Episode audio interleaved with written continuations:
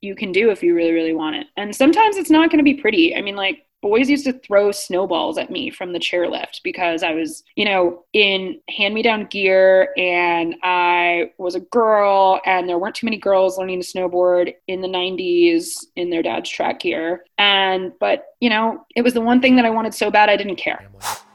This is a Life in Motion audio experience, a podcast about travel, action sports, culture, and more. What's up, and welcome to episode 50 of Life in Motion. That's right, we've made it to 50 episodes, and to celebrate that, I've got Constance Beverly on the line from Share Winter Foundation, who's a nonprofit that's all about making an impact through winter sports. Uh, to do that, they have a pretty amazing goal to make winter sports more accessible to a broader and more diverse community, all while sharing winter with 100,000 kids each season by 2028. I'm super excited to learn more about what they're up to and how they're making an impact. Uh, but, Constance, first of all, thank you for being on the show today. Well, thank you. And congratulations, 50 episodes. That's awesome. I'm not sure if I've done 50 of anything in my I, I, it kind of it kind of came as a surprise when I was looking at it because I you know start off with the episode number I was like wow fine I feel like I feel like 50 is a a number like a, a, uh, a, stepping stone of some point so a milestone a momentous a milestone, milestone if you will. And i'm excited to have you on as it to share it with me so, so well sharing things is kind of on brand for me with the whole survive. So I'm I'm glad to keep with the theme. That's awesome. Um, so so to start things off, you know, before we get into Share Winter Foundation and everything that you are doing, um, let's talk a little bit about yourself. You know, what basically what is your story? You know, where you grew up, where did it all start? You know, hobbies you had. How did you get to kind of where you're at today? Um, well, like everything in life, it kind of sneaks up on you. Um, so let's see. I like to co-opt this line from LeBron James and say I'm just a kid from Akron. Um, I grew up outside of Akron, Ohio. Oh, okay. Uh, I actually learned to ski when I was about two years old at the illustrious, huge mountains of Boston Mills Brandywine, um, total destination in uh, Peninsula, Ohio. Um, and I skied from age two to about age eight or nine.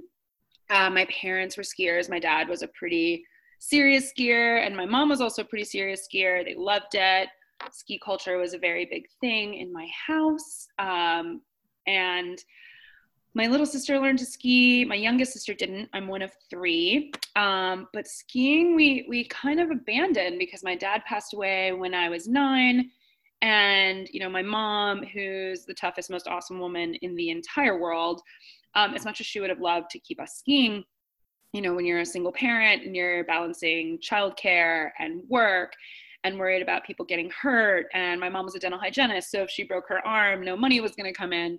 You know, all of those fears that people talk about with skiing and riding were very real. And so it was something we just had to put on a shelf. Um, it was also really expensive.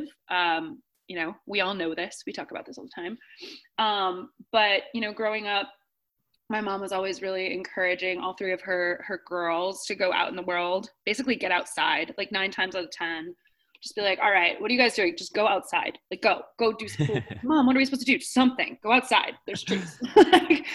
And uh, so we were definitely a family that was always encouraged to go go play in the mud. Um, and we did uh, my sisters and i were all you know, I guess they'll call it tomboys now, but that's a pretty gendered term. But, you know, we were never distracted or detracted from pursuing whatever goals we had, um, which has led to a lot of outdoor pursuits for all of the girls in my family. Um, and yeah, you know, if we couldn't ski, we were still playing in the woods, building ramps, trying to snowboard on sleds, etc. And when I was about 15, I decided that I really wanted to get back on the mountain and I decided I wanted to snowboard. Uh, it seemed, honestly, I grew up in, in kind of a richy rich kid town, didn't really fit in, and snowboarding seemed like the, the place for me where I'd maybe be able to hide out in baggy clothes and find my it, punk rock friends. to, to, to interrupt, I'm trying to think of, was it, it was a Disney movie when I was growing, it was er, like I guess late '90s maybe. Mm-hmm. It was oh my gosh, what was it? It was it was basically kind of what you described. It was uh the ski kid and the ski culture and kind of had a different cultural vibe, I should say. And then he wanted to be a snowboarder. I can't remember what it was. Anyway, sorry, I was trying to bring up old old old I don't know, movie but now memories. I need to find it. Like, it- yeah, I can't remember what it was, but um, yeah. Anyways, no, it sounds sounds like a similar. But anyways, go go ahead. yeah, no, and it, it really it. I was really attracted to the idea of snowboarding mainly because I was obsessed with surfing. But um, as a rewind, I was growing up in Ohio, and other you know other than drop your Point Break, Johnny Utah, Ohio State reference, if we're gonna go with the movie train, um, it really wasn't a, a thing in Ohio, and we weren't getting to the beach all that often where there were waves. So snowboarding seemed like something that maybe I could pull off in my hometown and my my home mountain. Um, and people that snowboarded were took it very seriously, and I really wanted to do it. But again, you know, all the barriers were still there. So what I devised was there was a coupon in the local paper. It was like $15 and you could get a bunny hill lift ticket and a board and boot rental. And the great upselling marketing tactic is like you didn't get a lesson. So you would have had to pay for the lesson, which was probably three times the cost of the the $15 ticket. yeah, But I figured that if my mom could drop me off, which she did, she was like, I got to go to work. If you hate it, you're stuck here. It's cold. I hope you have enough money for hot chocolate. Like, pursue your dreams, but don't call me in 15 minutes and tell me you don't, you, you want me to come get you. yeah. You made you made your bed. You've made your choice. There's a lodge that way. See you in a few. Um, and you know, I wore my dad's, I think, an old tracksuit, like not even like a ski gear, because I think it was the spring. That's why it was cheap. Um, and like layers underneath. Uh, and I just kind of rolled up, got a rental, boots, and then realized that I couldn't afford the lesson, but that if I sat close enough to a lesson, I could hear it. So I totally Ah. eavesdropped on a couple of bunny hill lessons to try and figure out how to get down the hill and then did what all good you know teenagers do is you know make friends with the lifty and be like yeah i know this ticket isn't really good on this this was pre rfid so this would not work anymore with technology just be like come on come on like this this ticket like yeah it looks like the other tickets it's totally fine you'll let me on the lift right and um you know kind of I love it. bribed my way around the mountain. And then um, from there, fell in love with it, did it very, very little until I moved to New York City. And I was in law school and realized that, you know, I needed friends that weren't lawyers, like no disrespect to the lawyers out there and mad love to the lawyers that ski and snowboard. But I was just like, oh my God, I can't. Like, if this is who I'm going to hang out with for the rest of my life, what am I going to do? I actually started volunteering with uh, a program in New York City that uh, took kids from from New York and all the boroughs, uh, snowboarding, skateboarding, and surfing, and that's kind of how I started getting into the nonprofit action sports activism, if you will. Yeah. And that totally altered the course of my life. So that's the Cliff Notes version. And there's so much we can unpack from all of that. Um, I feel like I'm in therapy now. I should lay on my couch. Um, but- get get comfortable. Get back. Get comfortable. yeah, Um, exactly. Kicking back, you know, chilling, drinking my coffee, talking about my life. um so so it's kind of so uh, one i think the last thing i expect you to say is that you started skiing at two um yeah. which is i assumed it was going to be uh, winter sports kind of a, an early um an early influence for you but two i mean like I, I have a two year old at home. I'm trying to imagine him getting on skis and like what that chaos would bring. So that's pretty awesome that uh your your family kind of got you into that at an early age. Um and then it's it's kind of cool hearing the kind of more or less the adaptation that you had with the different challenges I'll call them. Um, through that because you know you you might not have been able to go to the slopes anymore but you you're still able to find fun out there with your siblings outdoors and even making your own makeshift shift stuff um, with snowboarding and stuff so that's so that's really cool that kind of stuck with you was it just kind of that i guess just that freedom of just exploring that you just kind of kept going back to that like initially before you got back into snowboarding Yeah. And honestly, a lot of it was just being just in love with being outside. And, you know, a lot of people think about, well, if you're a nature kid, you grew up in Colorado or Utah. But, you know, I grew up outside of a national park in Ohio.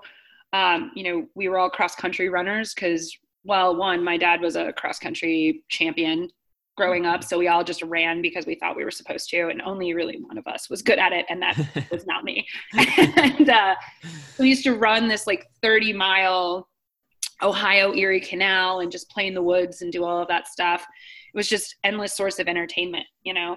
Um, and then I think the interesting thing is once you fall in love with being outside, you just start thinking about other environments you'd like to experience, and you're kind of chasing this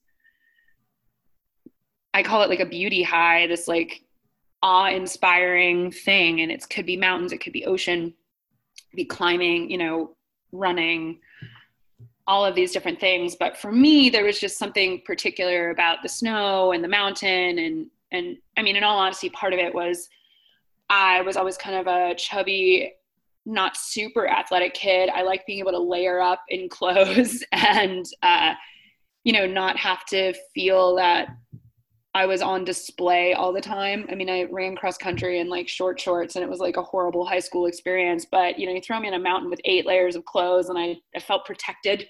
Yeah, like I felt, I felt, you know, most of the time people thought I looked like a boy. You know, you, you realize that you could blend, you can hide, you can totally change your identity with skiing and riding.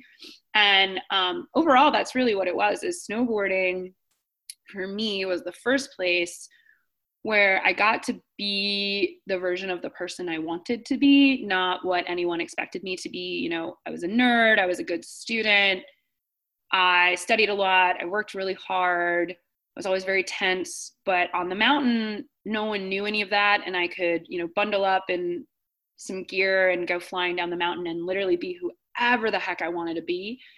And that just unlocked so much for me and even when I was practicing law, you know, I worked on Wall Street and I had a snowboard in my office. You know, partners, these like big partners working on the Lehman Brothers case would walk by and they'd be like, "You going to Vermont this weekend? Okay, good for you, kid." Like, but it just it gave me a place and a sense of self and a sense of happiness and a whole different community to bond with. Um, people who had different experiences. I could meet people on the chairlift and like they didn't know where I grew up or you know what I did for a living. They were just talking to me because we happened to be on a lift and we love the same thing. And I saw so much power in that. And it gave me so much freedom and so much joy and such like an alternate sense of self that I became kind of obsessed with the idea of everyone having that. And when I started working with other organizations and seeing you know you, you've got a kid in new york city that's from the bronx or from like where i was living in flatbush and what people thought that kid should look like talk like dress like what society told them where they belonged what sports were assigned to them you know what identities they were supposed to live up to. And just challenging that concept became one of the most powerful things i had ever seen. And slowly it, that whole concept became my life and that's kind of how i came to share winter but it all just started with like a love of being outdoors and this endless pursuit of finding other ways to exist in the world in environments. And for me snowboarding was just the key to that. It just showed me all that possibility and really changed my perspective on who i wanted to be and how i wanted to live my life. That's awesome. I can uh, I, I can sort of relate to that. I, I grew up riding bmx bikes. Um, so kind of the same solo sport in a sense, but you still have this different community around you of other riders and stuff. And, you know, you have the, the stereotypes that go along with, uh, you know, with a bike or a board or whatnot. um, and you're, com- you know, completely different than what that stereotype is. So I, so I know I totally understand that. And it's cool that you, that it impacts, it's cool to hear that it impacted you in that way as well. Um, so I, am I'm still a little confused. I'm I, I'm a little confused on the parallel. And we don't have to get into it, but the parallel between going talking about this growing up outdoors snowboarding stuff and then ending up an, a lawyer on Wall Street. you got to pay your bills, my friend. You got to pay your bills. Um, yeah, that that didn't really make sense either. I could I can actually explain that um, because it's somewhat critical to the story. Is I actually went to law school to become an environmental lawyer.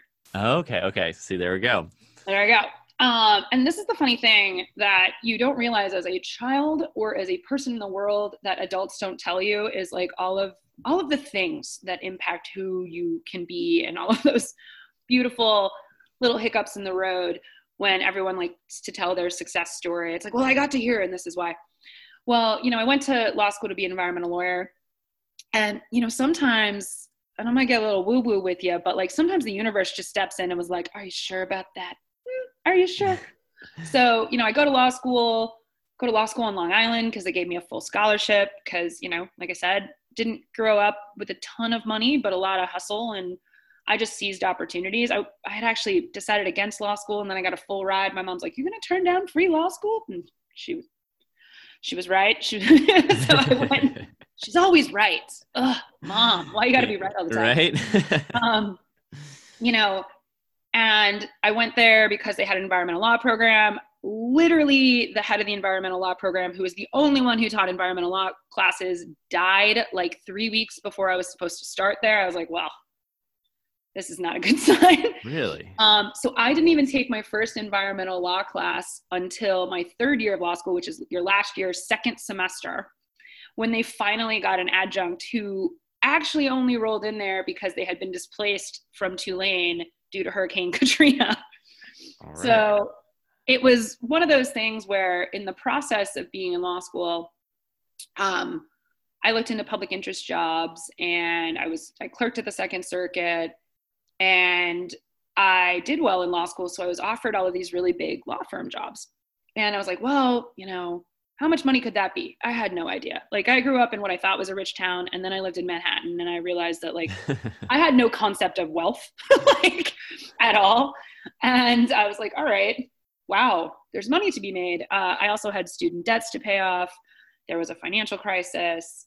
You know, I got offered this job and I took it because one, it's also a place people told me I didn't belong.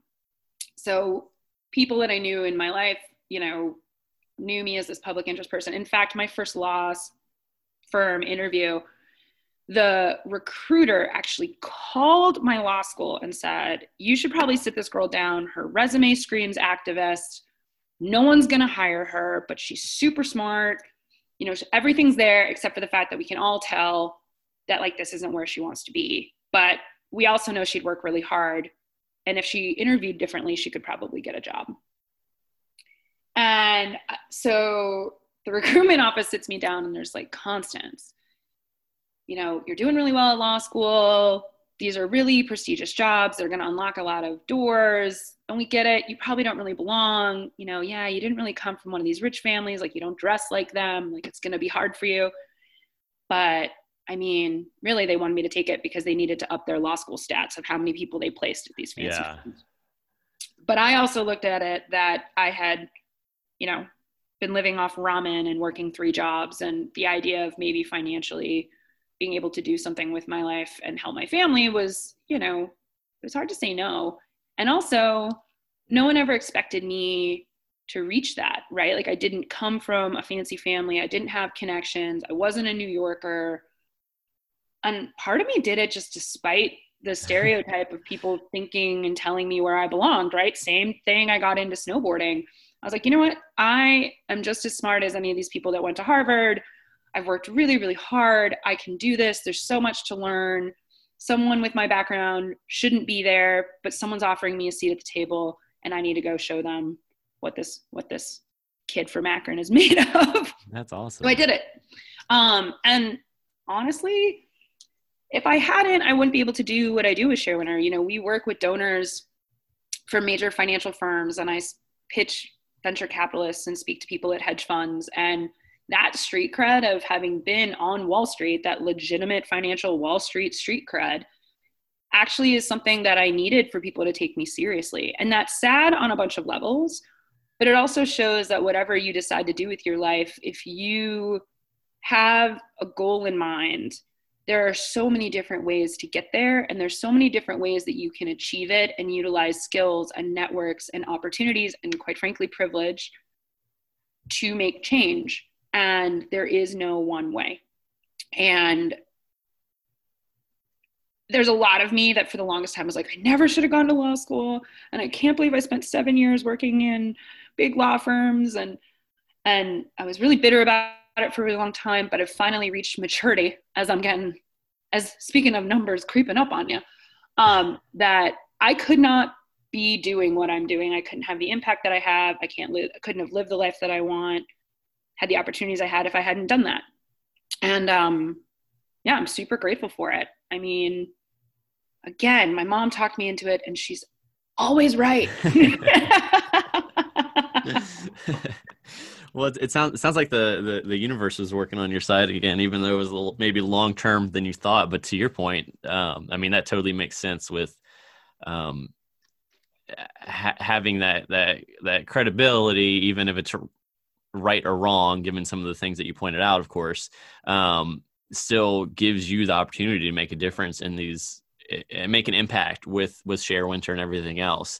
Um, and you're obviously a, a real go getter from the beginning, so it's cool that that you were able to do that. Um, so so I guess that's probably a good place to kind of transition into Share Winter. Um, you know, it sounds like you know you you you found a couple nonprofits um, while in New York. Um, and, and kind of got the taste of that and kind of sounds like nonprofits that really meshed well with kind of um, who you were with the snowboarding and all that kind of stuff as well and your passions um, so so one i guess how did you fi- how did you how did you get to share winter uh, foundation um, and then also what is it hmm. well i'll start with what it is uh, so the share winter foundation is our mission is to improve the lives, health, and fitness of youth through winter sports. And by winter sports, currently we are defining that as uh, skiing and riding. So Nordic and alpine skiing and snowboarding. Uh, we chose those sports because one, many youth have been traditionally denied access to those sports because they are quite expensive. Mm-hmm. Um, they have quite a few barriers. Um, you know, people have asked us about hockey and skating you know, because a lot of this is mountain specific or snow specific or cold weather snowmaking ability specific, we just saw these as sports that had so many hurdles that focused energy on removing barriers in that space was a good idea. Um, we also just, the founders love these sports. um, we, I actually took this foundation over from its original founders. Um, okay. Winter actually started as an initiative of the United States Ski and Snowboard Team, which recognized over 10 years ago that skiing and riding participation was in decline and that it was pretty homogenous, honestly. And that if eventually we were going to find the best athletes and if we were going to have a really strong team, that there needed to be more outreach and more opportunity for youth to get into and fall in love with the sport. Well, what happened is the ski team has to focus on elite skiing. Um, that's a very skiing and riding. It's a very expensive, very time consuming endeavor. So what happened is this initiative split off into something called the National Winter Sports Education Foundation, which was what we were called until I took over and said, I can't even say that three times fast, so we're going to have to rebrand. Um, also, I don't like to admit it, but you know, I just have that kind of millennial, millennial like brand attachment where it's like, guys, this has to be cooler. I'm sorry. I just can't. I can't with the acronyms. Like, no, we can't do that. Um, which was kind of the first thing I asked when I took the job. I was like, so the name, we can change it, right? Which is a lot like staring at someone's baby and being like, do you really want to name her Apple? Like, it's a weird, it's a weird thing. I can um, see how that'd be an interesting conversation. Yeah, it's yeah. an interesting conversation, but um, my hallmark is just really engaging in difficult conversations and trying to get people to laugh and being like, no, but really, we're changing this, right? Um, that's just what I do. Uh, so yeah, so they found me actually, which is beautiful. We can just call it the universe yet again. Um, but what had actually happened is I quit practicing law in 2013. I just had it. Um, I was so miserable. I mean, I honestly was sitting at my desk and I was like having existential crises, crises, which again, a very privileged thing to have. I acknowledge that. But I was just sitting there. And I was like, wow, I can't do this. I'm working myself to death. I had land my, landed myself in the hospital twice. Um, oh, yeah. Super unhealthy. Wasn't getting outside. Just like everything that happens when you when you're not doing something that's good for your existence. Um, and i paid off my student loans which was a hallmark. And that was that moment where i was like so i paid off this really fancy piece of paper that now sit on a wall with that guilt free but this isn't what i want to do anymore. So i worked with some other organizations and i worked at a startup and i landed living in a friend's basement in Park City, quite frankly. Um, and while I was there and I was doing some work with the US ski team, um, and I was also working for Kelly Clark, who uh, is a phenomenal hero of mine, Olympian, gold medalist, snowboarder, half pipe extraordinaire. Um, all of the above. all of the above. Just overall goddess. Let's just throw that word out there. Um, and honestly, NWSEF wanted to work with her, and I happened to be in Park City, where the executive director at the time uh, was located. And we had breakfast and he's like i'd really like kelly to do this thing. And i just kind of told him my life story and he was like wait a second. Tell, what you doing right now? Uh, not not really like that. Much more formal and um, professional but that's that's how the story goes in my head um, and i joined the board of NWSEF, and then i actually moved back to new york to work for stoked mentoring who, yeah. which was the organization that I started volunteering with in law school. So I went there to head up their partnerships and development and you know do some fundraising and help grow that organization. And I was there for about 18 months and I joined the board of NWSEF. And after the first board meeting, um, the executive director and the CEO at the time um, kind of reached out and said, you know, we've had an executive search for a while because you know we're we're moving on we're going to do other things we need someone to grow and scale this organization. We looked at your resume which you submitted to be on the board and you have a really unique background like would you be interested in applying for this job? To which i said did you just ask me if i want to apply to my dream job? Uh, the answer is a resounding yes. What do you need from me? Like what dna sample background check? Like what do you want? Take take it all. I'm in. So that's that's kind of how I came to came to be. Um, and really, what it was is the mix of business experience. You know, I had worked at a startup for three years. Um, I had worked with a lot of brands in the outdoor industry. I had had relationships with the ski team. I had worked with professional athletes, multiple nonprofits, some of which we now fund. Um, and I had a, a, background in community organizing, uh, not for profit law, because I had done that on the side, pro bono. Um, I knew about governance. I'd sat on multiple boards, and they just kind of looked at the resume and they're like,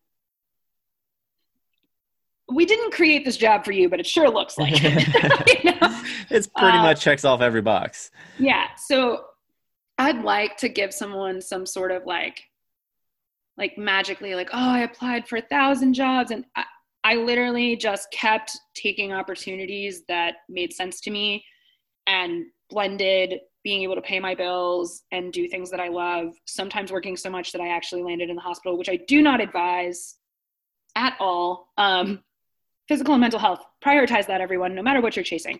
Um, but yeah, that's it. It all just converged right here. And now, I mean, the hard thing is, I just don't know what else I would do with my life but this because it just is every aspect of my life. So, um, you know, it's a good thing that I'm here because at this point, this really weird resume that I have, I'm not so sure it lands anywhere else um, in such a productive way. So I really, really hope to just retire having done this.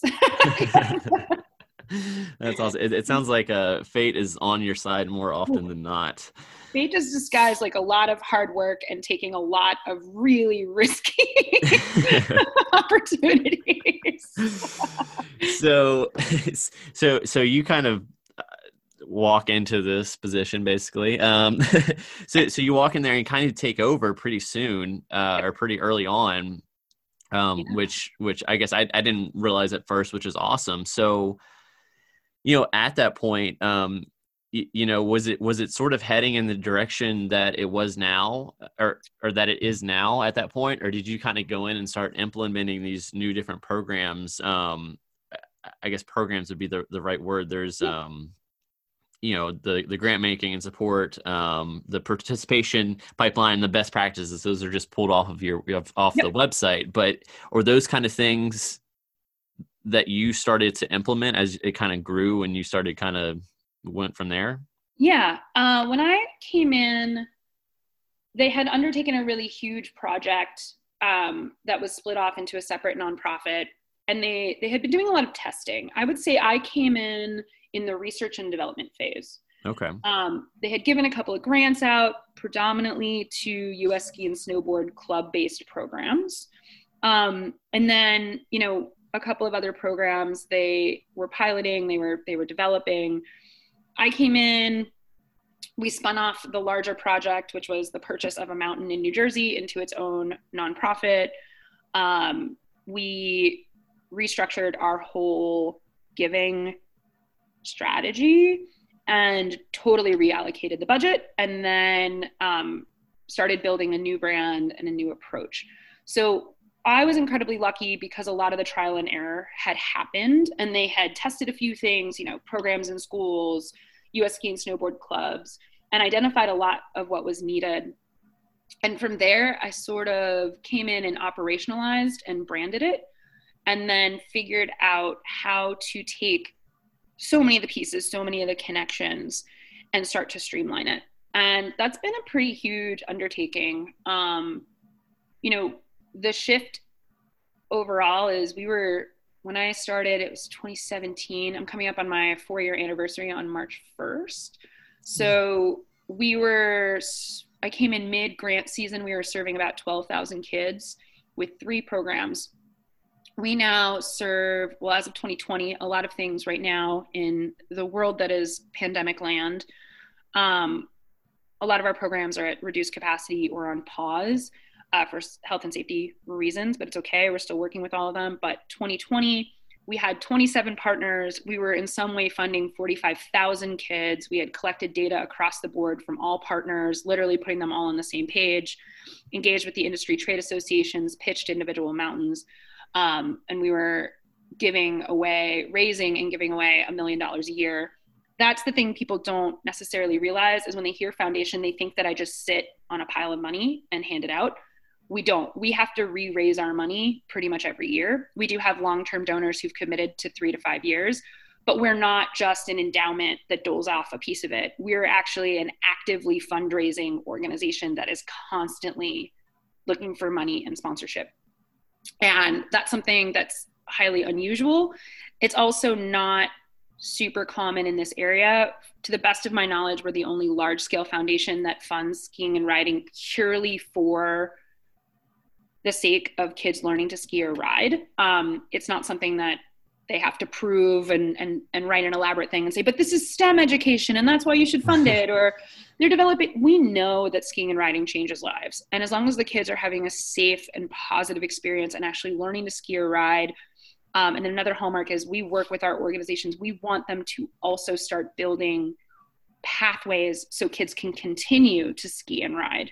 Um, we don't do one offs. We don't do exposure programs. We don't do marketing days. We don't do parties where it's like, we let kids ski for an hour. No, kids need to be able to go at least four times.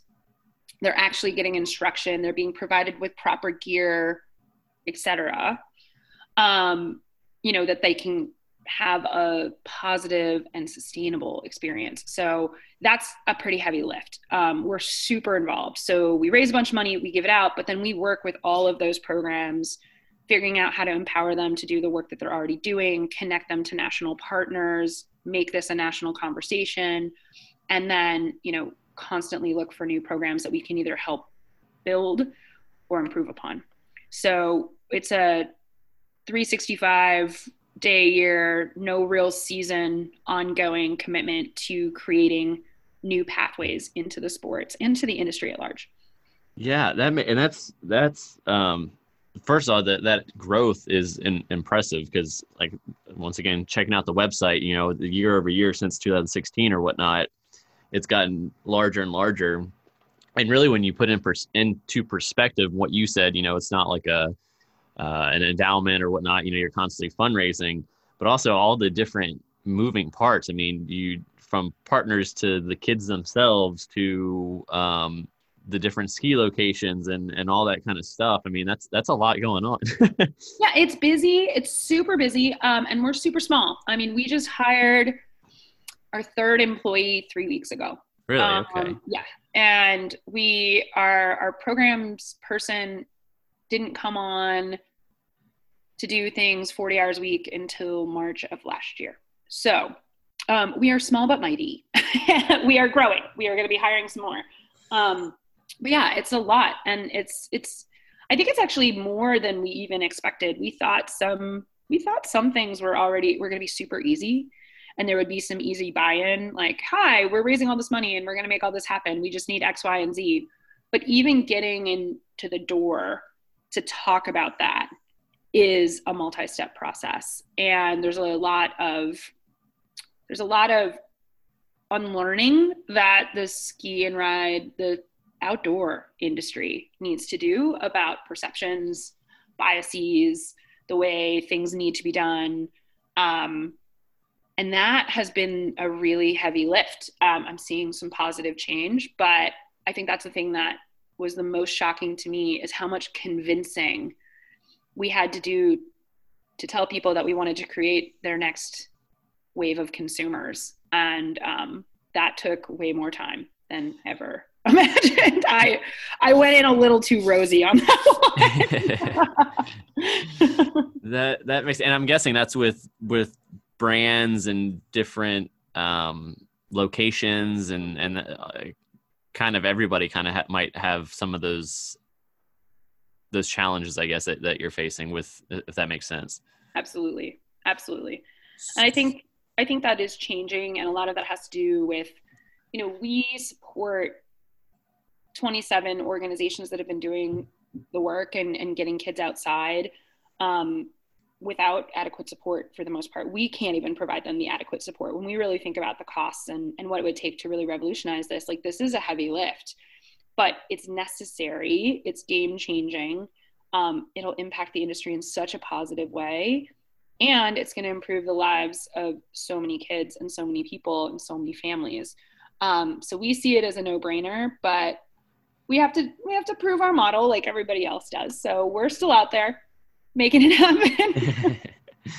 so so back to the to the kids and the youth. So you know one of the things obviously the the is is helping um, to to reach a broader and more diverse community. Um, as I mentioned before, um, and there's some obvious challenges with that. How do you I guess how are you doing that, and also how are you how are you reaching these kids? Because you know, de- depending on what communities you're looking at to try to get them involved, um, you know, they might have not even thought about skiing or snowboarding or anything like that before. So how, how do you kind of make that introduction or find, I guess, the kids that you're kind of helping support in the end?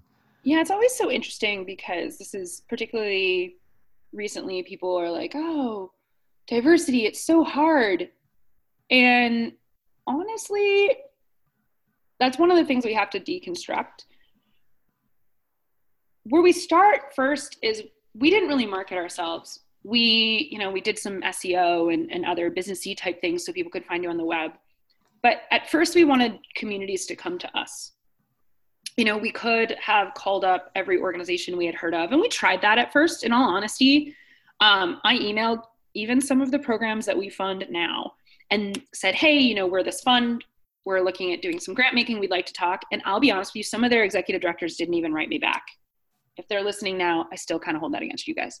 um, but you can't just like, but what I realize is one, there's almost always strings attached and we do have strings. Ours are data requirements and and background checks and professionalism and all this other stuff to ensure that the kids are safe and that you know we're not easy to get money from. We're actually quite hard to get money from. Um, but we realized that first we wanted to see what people needed i could have run around and just been like hey you should take kids skiing. Here's what's up. Um, and so we we waited a little bit. We saw who came to us. And a lot of people came to us. Um, not always a lot from diverse areas which we noticed at first.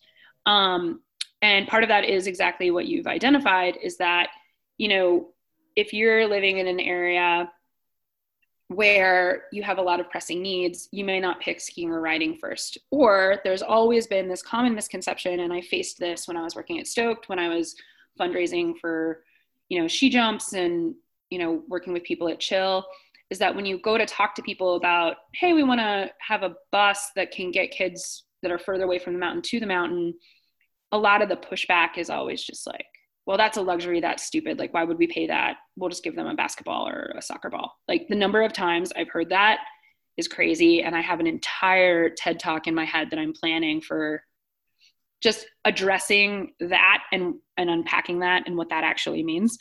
Um, so a lot of people, you know, wouldn't even think to start a ski program because before us, they probably couldn't have gotten the funding for it because that is what a lot of even sports-based youth development grants would say to me like that's too expensive. You can put them in another sport for cheaper pick something else.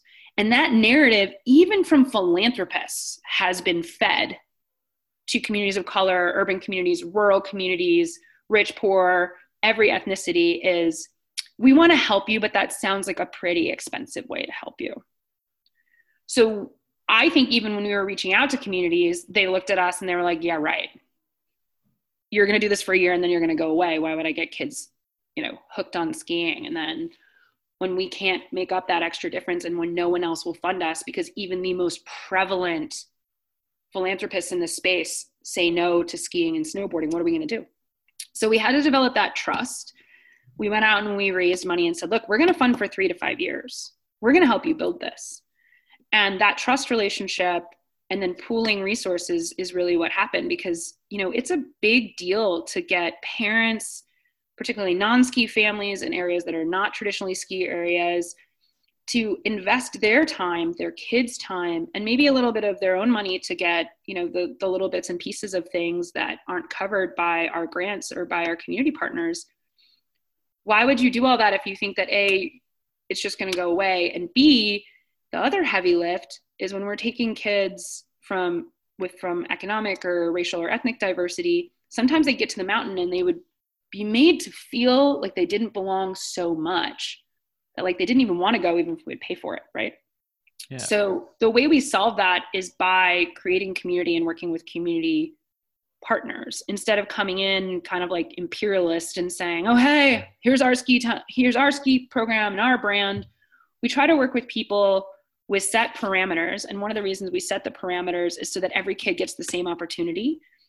In my past, I had countered encountered programs that, you know, they'd they'd go into the city, they'd take kids skiing or riding, but their experience wasn't the same if they were taking rich white kids skiing or riding. Ah. So if that if that experience, if you're not going to introduce someone to the sport the same way you would introduce your own kid, don't do it. And we didn't want to work with organizations or programs that you know, had someone who wanting to do it for like a day because it was more of a marketing thing. And then we also realized that even in that was hard because some people were doing that and the program didn't have everything they needed, but they just wanted to get the kids out there. So it's like we're constantly learning too. It's like, oh, you would do it this way, but no one's giving you the resources. Well, wow, we need to come up with more resources for you before we take you on. We didn't realize that. Our own biases, our own knowledge and learning of, of how philanthropy works is wrong. We need to fix that. So it's constantly evolving, but it's really community based.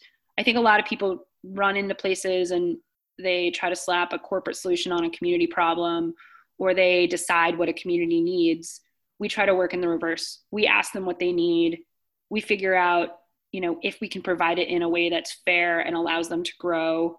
And if not, sometimes we turn programs down because we're not ready to support them in the way that they need to thrive. Sometimes it's not even on them, it's on our ability to get them what they need in any given year, mainly based on you know our partnerships or space on the mountain, et cetera. So a lot of it is trust and just being really honest and transparent and making sure that you're creating something viable and wonderful, not just writing a check. Yeah. Um, but people want to go skiing. I mean, we call sometimes we'll just call a YMCA. And we're like, we've figured it all out. We have a partner mountain all we need is buses and if kids are available on Tuesdays and Thursdays and we'll pay for the whole thing. and you'll get 40, 50 kids in 24 hours from, you know, a city that none of their families skied, they never skied, but if you make it that easy, kids love to try stuff. Yeah. And they all came back this year. So, you know, a lot of it is just doing the work, making the calls, and making it easy too. It's like it's daunting if you're not from a ski background to try and navigate how you're going to set that up. And we're working towards creating more materials so that people can come to our website and see some tips and practices and they can get stuff started and then come to us for money. but you know we're constantly evolving as well. We learn something new every day. We're wrong sometimes. We learn from that. We just keep moving forward and doing the best that we can and learning so much for the community about how we can be better and what is actually needed. And then we just really try to go get it um, but yeah that's long-winded way of saying that but that, that's, that's, pretty much it. No that makes sense and it's kind of interesting um, the the the the barriers that you have to have from the people that are used to giving too you know the, that that mindset that whether they mean to have it or not you know like well it's cheaper just give them a basketball. Like that kind of analogy kind of struck me for some reason. Um and that and that makes sense and even you know giving if if you're doing it for free for somebody you, it should be it should be the same way for both sides of the party i guess if that makes sense yeah um so it's it's it's it's interesting and cool to hear that you're figuring out how to break down those barriers within that world as well. Mm-hmm. Um, are, are there any are there any favorite stories or anything from from your time there? And I mean, I know we we've talked a lot about kind of some of the impact you're having and stuff like that. But are, is there anything that like really stands out? Um, that's just kind of that that one moment or that one story that you always tell. Um, there's never really one um, because there are so many. And I think one that's really standing out for me right now is that, you know, we work with one organization in the Poughkeepsie Newburgh area, and it's a snowboarding program. I am partial to snowboarding. Um, sorry, there. Um, just because it has my heart. Snowboarding gave me so much that there's I I see a snowboard and it's just like that instant. It's kind of like when people look at puppies or kittens. Like every time I see any snowboard, no matter what it is, it, like people throwing snowboards away in the street in Brooklyn, and I'd look at it with this just like lovingly, like I want to hold you. You've given me so much. Come like, home with me. exactly. Like I, I'll, I'll make you a bench. I just it means so much to me. So I have that. I have like this weird love with an inanimate object. So I, uh, I knew the founder, Danny Harrison of the Shred Foundation, from when I was a lawyer, and we shared a house at Stowe when he worked for the Chill Foundation. And he actually also worked at Stoked, and he was just such a good friend.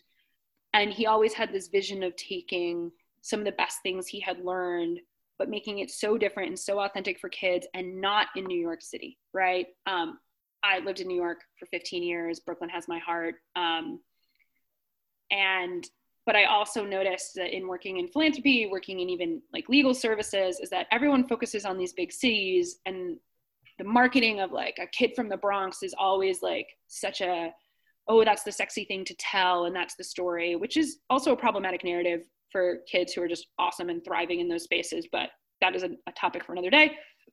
But you know he went to newburgh and poughkeepsie where like no one was running any of these programs. Like there were so many programs say in new york city but like nothing outside of new york city. And we took them on as a grantee my first year like late honestly you know we probably shouldn't have. We barely had the capacity. I basically gave him the budget that they had given me to have an office. I was like we're not going to have an office. Here you just take it. And um, which has been problematic. I keep using a lot of our budget to bring on programs and everybody's like wait why don't you? And i was like yeah we don't have storage space. I gave that to a school in vermont. You know i've i've done a lot of that but from where they started and just watching him grow within that community and adapt the program to actually serve the needs of the kids. And those kids actually you know there's 40 to 50 kids in shred and they went through the junior instructor program. So you've got mostly kids of color at windham mountain outside of new york becoming instructors. They just released a little video on their instagram about the shred space. They want to build this or the shred lab.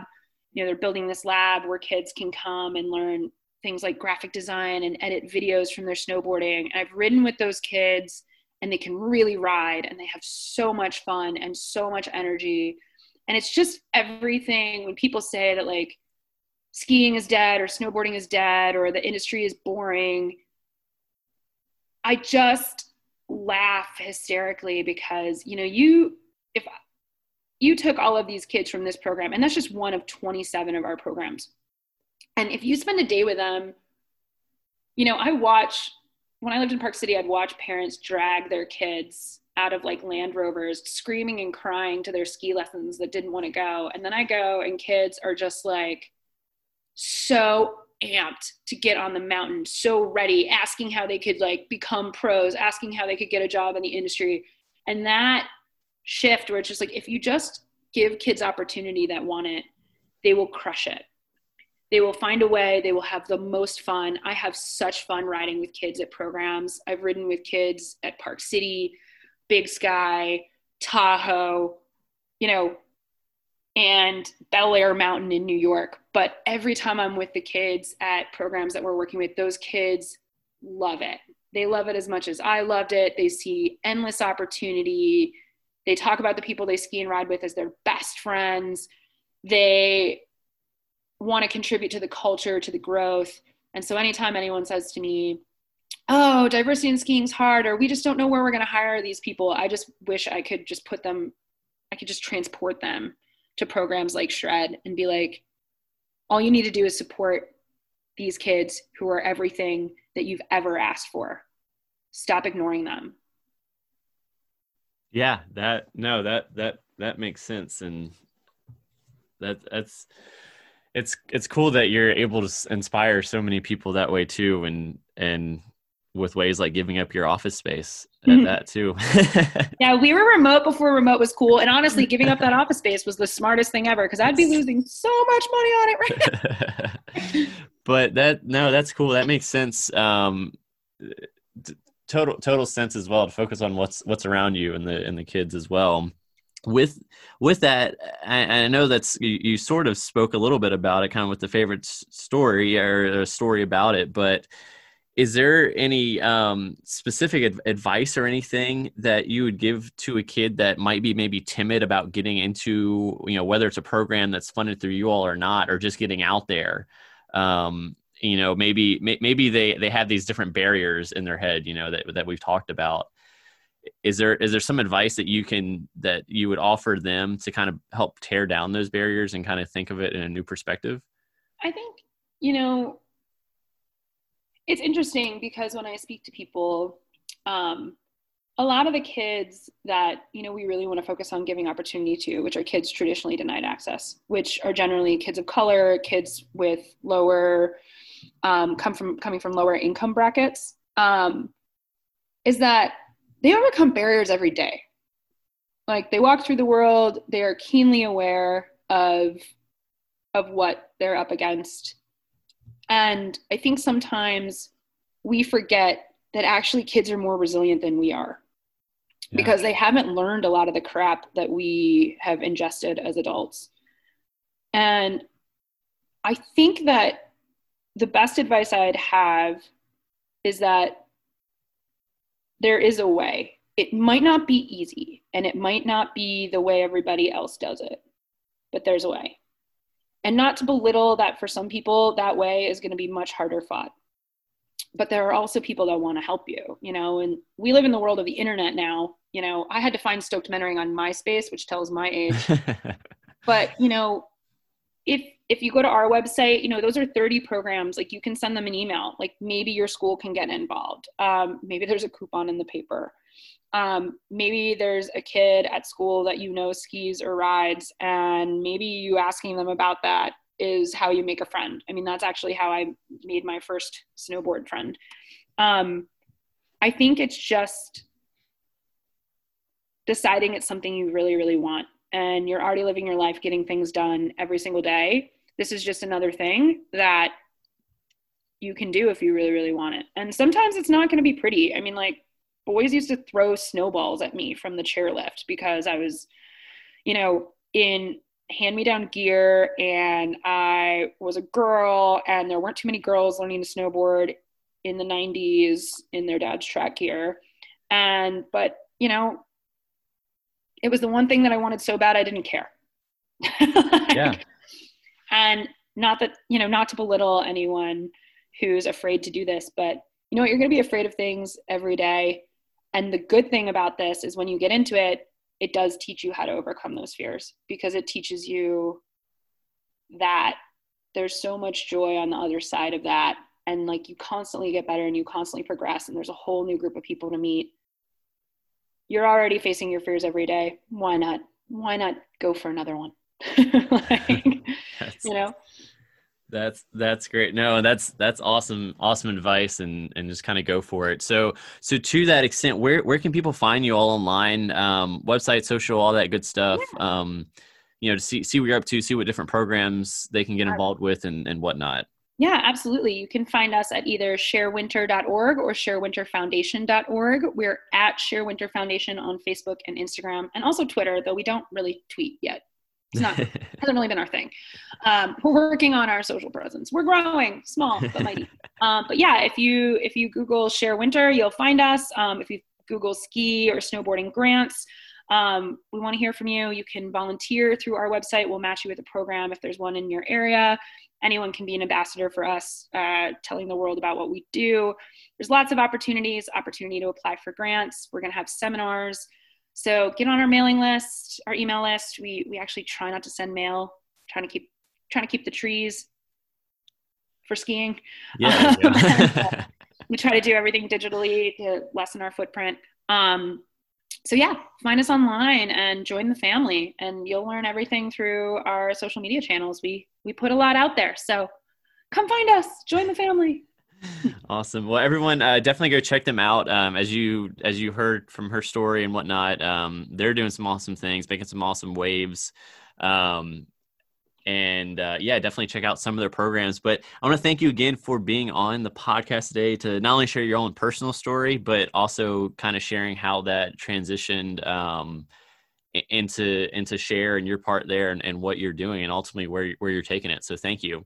Thank you. Thanks for listening. And hey, if you've made it this far and like what you've heard, go ahead and hit that subscribe button and let your friends know about Life in Motion. Until next time.